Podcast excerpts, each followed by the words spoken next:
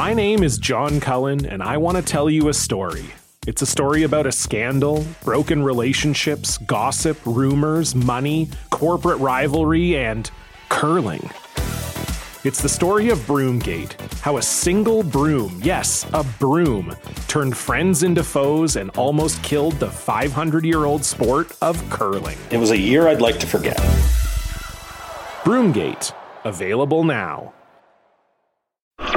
You're listening to a Frequency Podcast Network production in association with City News. Ever since Pride events became huge parties, and especially since they began attracting big money corporate sponsors, there's been a debate about the meaning of Pride. Should it be a party? A celebration of inclusion for LGBTQ2S people around the world, full of joy and love and welcoming to anyone who wants to take part, including police? Or is Pride, at its roots, still a protest? A reminder of the fight for queer rights that began decades ago and is still sadly necessary in so many places around the world. And a reminder that police have not always been on the right side of that. This is especially true in places like Toronto, where both pride celebrations and the history of the queer community are absolutely massive. And the debate is a fair one on both sides. Until recently, though, any questions about the money behind Pride Toronto, where it came from, what was promised in return for funding, and whether or not it was delivered, were largely theoretical. That's changed. An investigation has revealed some anomalies about money obtained through grants for Toronto Pride. These anomalies have prompted a review by an independent firm hired by the new guard in charge of the organization, which is promising transparency. So, what happened behind the scenes at one of the world's largest Pride celebrations? And what does it mean for the future of the event? As a party or as a protest? I'm Jordan Heath Rawlings. This is The Big Story. Krishna Rau is a Toronto based writer and reporter with extensive experience covering queer issues. He looked into the funding behind Pride for Xtra. Hey, Krishna. Hello, Jordan. Thank you for having me. You are very welcome. Why don't you start by explaining uh, where this came from? Who is Tom Hooper and what did he set out to do? Well, Tom Hooper is a history professor at York University here in Toronto. He has a special interest in terms of his work in the bathhouse raids that police conducted in Toronto in 1981. Mm-hmm. And so he saw that Canadian Heritage was funding a number of uh, events to commemorate the what would have been the 50th anniversary of the 1969 supposed decriminalization of homosexuality. Uh, so he submitted a Freedom of Information request to Canadian Heritage, found out that among the groups that were receiving funding for these events was Pride Toronto. He saw that as, uh, as he put it, as a betrayal on Pride's part of uh, the Toronto queer community. Why would he see it that way? Well, because in 1969, Pierre Trudeau they passed legislation supposedly decriminalizing homosexuality.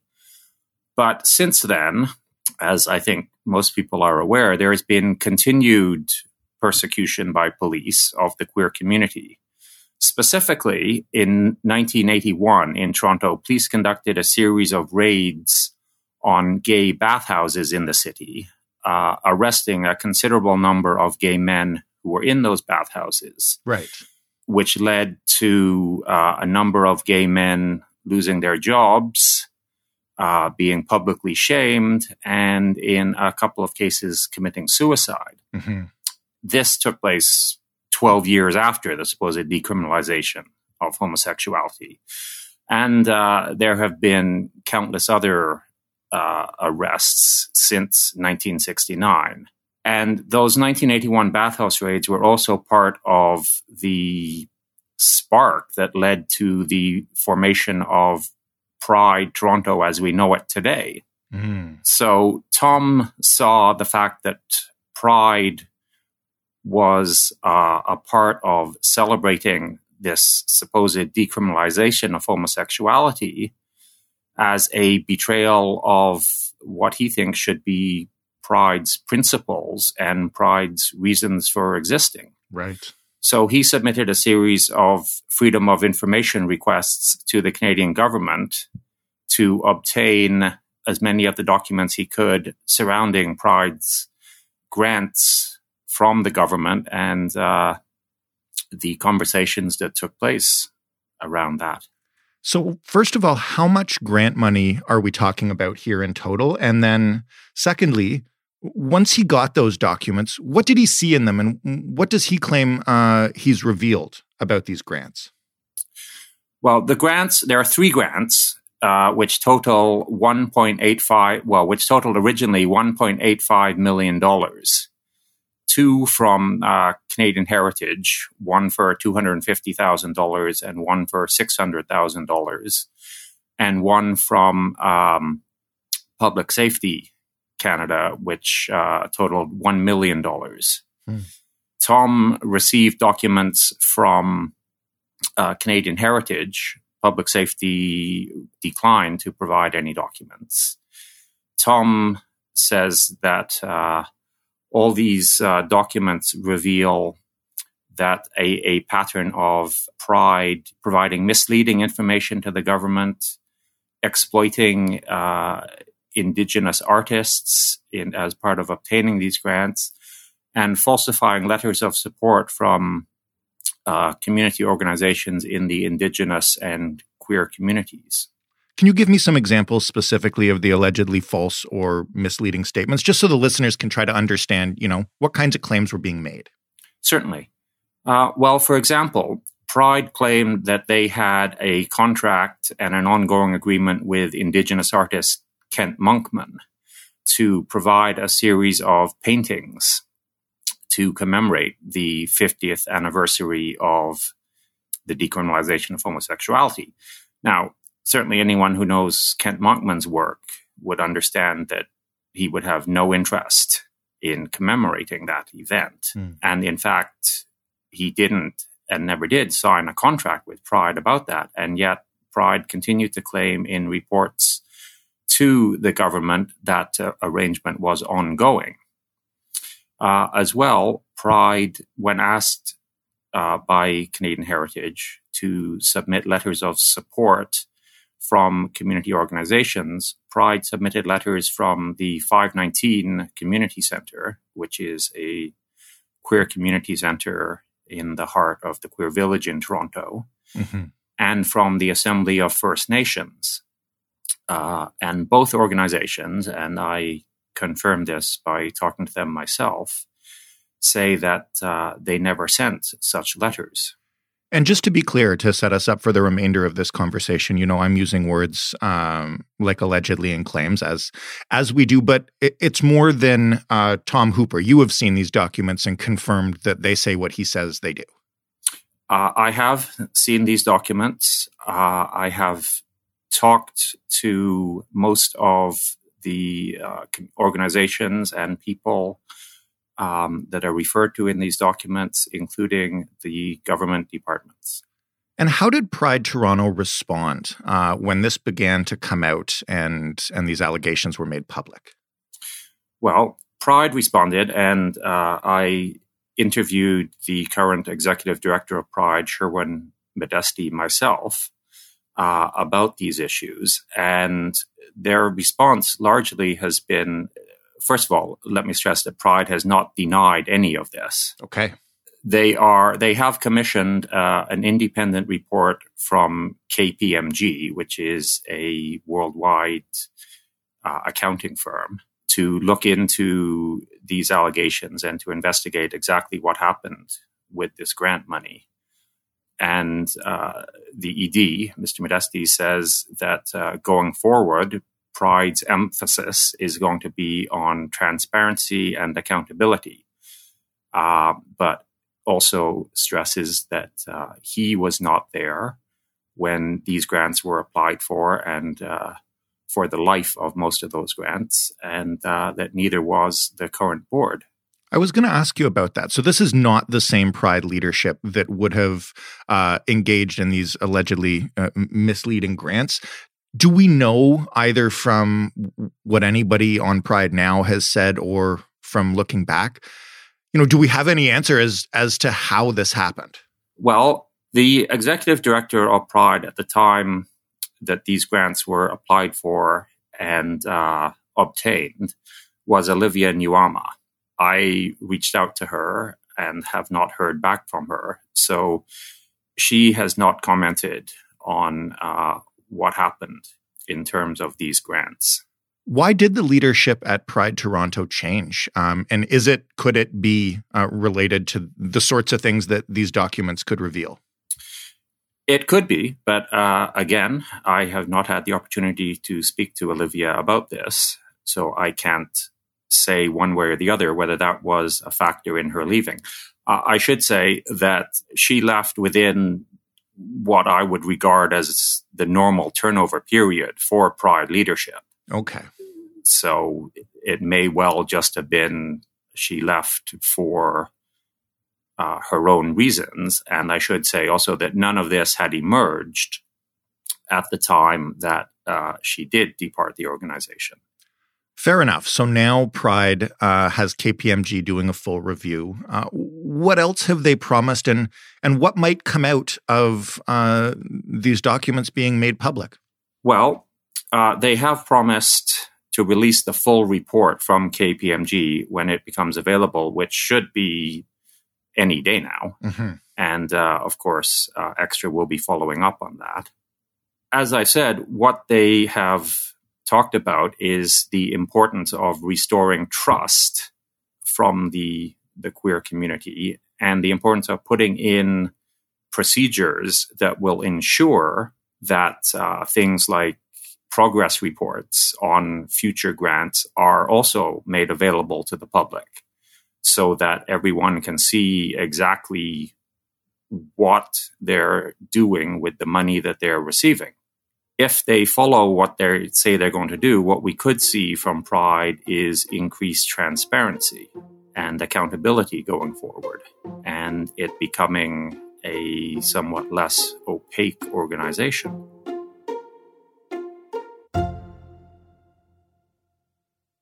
I'm Laura Palmer, host of Island Crime. Season 6, Sweethearts, is the story of three teenage girls who were all murdered in Victoria, Canada within about 12 months. So she was scared. Something out there scared her. You've just created the playground where predators can really thrive. She was a 16 year old girl. She was a sweetheart. Listen to Sweethearts at frequencypodcastnetwork.com or wherever you get podcasts. Find your frequency.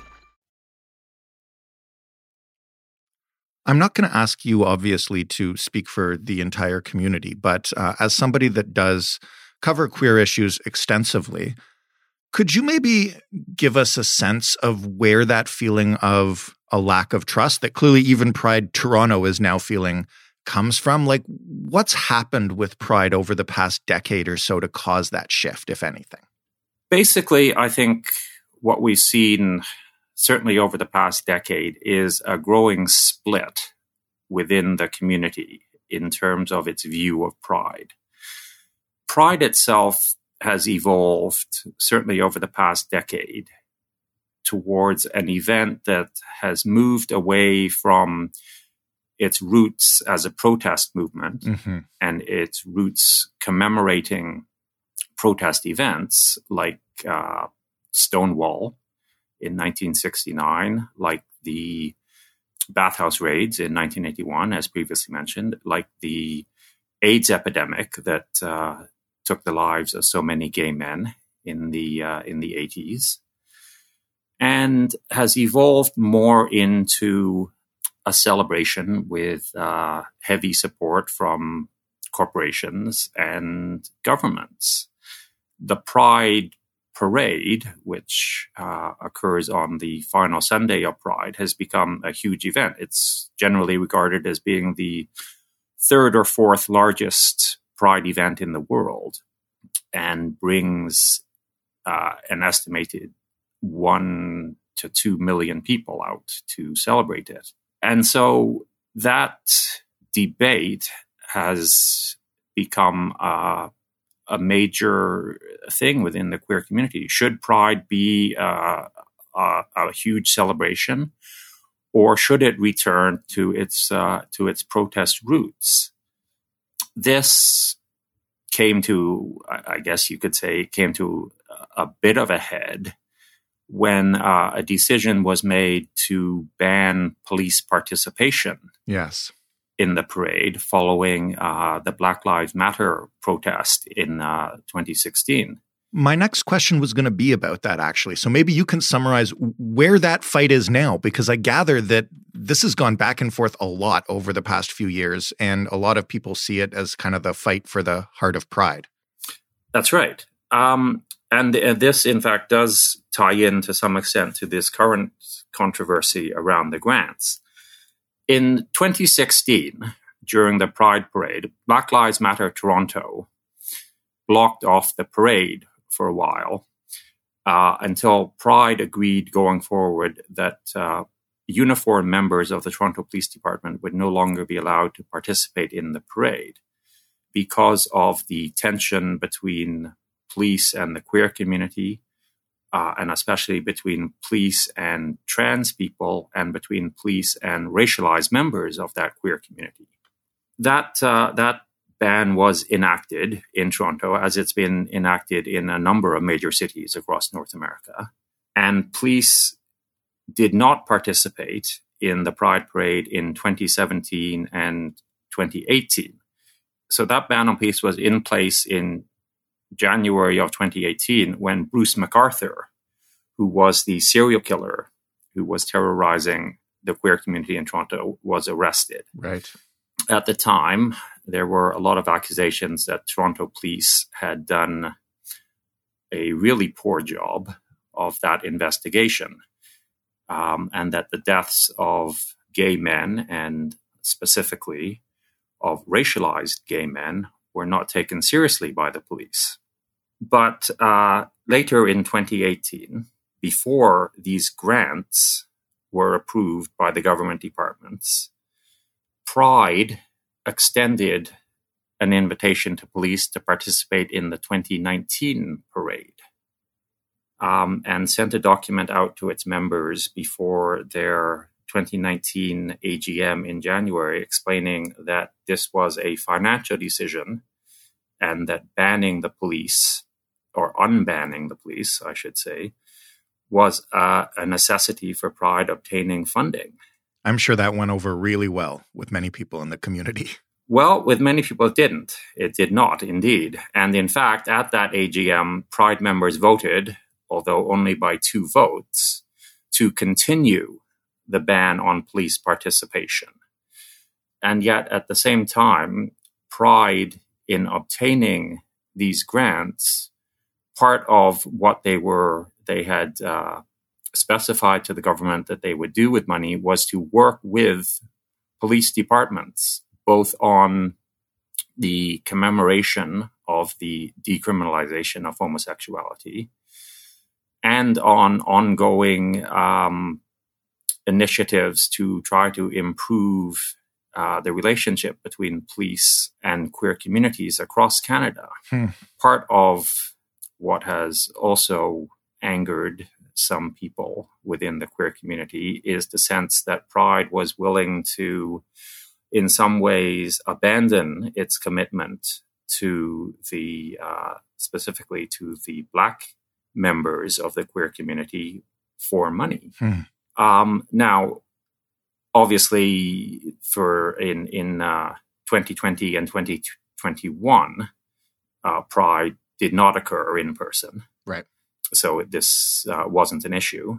Is it planned for in person this year? And are we talking about this yet? It is planned for in person this year uh, in uh, in in June of 2022. And at this point, uh, Sherwin Modeste told me that the ban on police participation remains in place, and he says will not be removed unless the members of Pride vote to rescind it.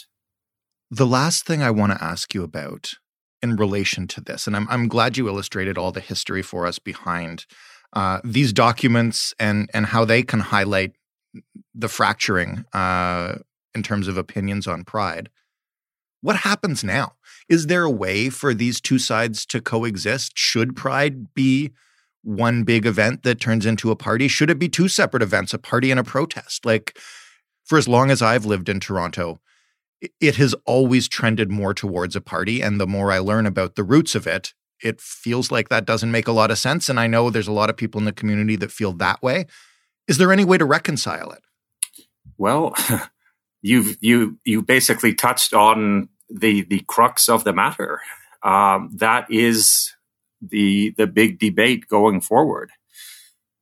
Personally, um, I do not think the two are can be reconciled. I mean, I'm not saying you, I think you can have parties, of course, throughout Pride. Sure, but I think the emphasis has to be on one or the other one of the reasons that Pride has become such a big party is because of the money that has rolled in from corporations. Right. Anyone who watches the Pride parade these days sees that much of it is taken up by corporations, uh, banks, uh, all sorts of things, rolling out uh, tractor trailers with uh, you know dancers and so on. Sure. I mean, you're speaking to somebody from an organization that works for Rogers, and we've sponsored many floats in the past as Canada's hugest telecom. Right. And in many ways, that that is a good thing. Um, it, it does show an increasing acceptance among uh, corporate Canada of the queer community. Now, to be cynical, much of that acceptance is rooted in the money sure. that queer consumers have. But nonetheless, it does point to a um, an increasing acceptance within the mainstream of the queer community. But there are many members of the queer community, trans people, for example, black and racialized members of the queer community that do not feel themselves to be fully accepted by the mainstream or indeed by the mainstream queer community. Those concerns uh, I think, sit uneasily with uh, the idea of Pride being uh, a major party for a month. And I think that uh, these current events around this grant are going to deepen that gap. They're certainly going to deepen the sense of mistrust that uh, a large part of the community feels about Pride. I should say that one of the other questions to be resolved is because Pride in person did not happen for the past two years, have people realized that uh, perhaps we don't need Pride? Or will people be even more excited to see Pride return?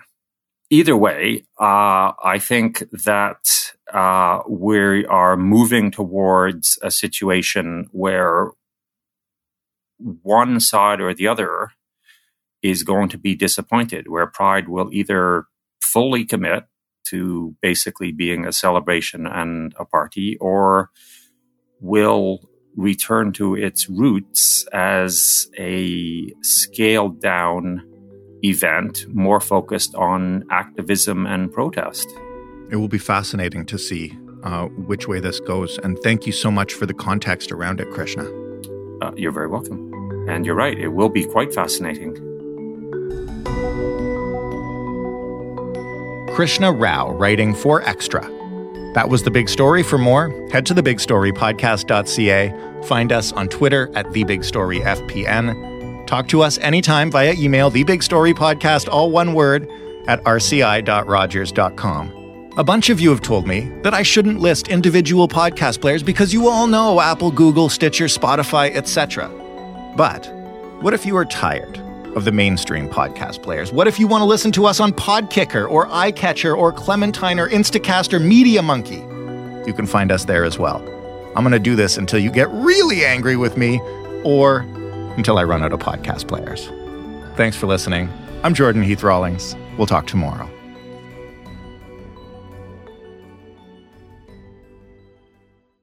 Hi there, I'm Gavin Crawford. I'm a writer, an actor, and a comedian. And for the last eight or nine years, I have been navigating life with my mother's increasing dementia. Has it been sad? Yeah. Has it been funny? Also, yeah.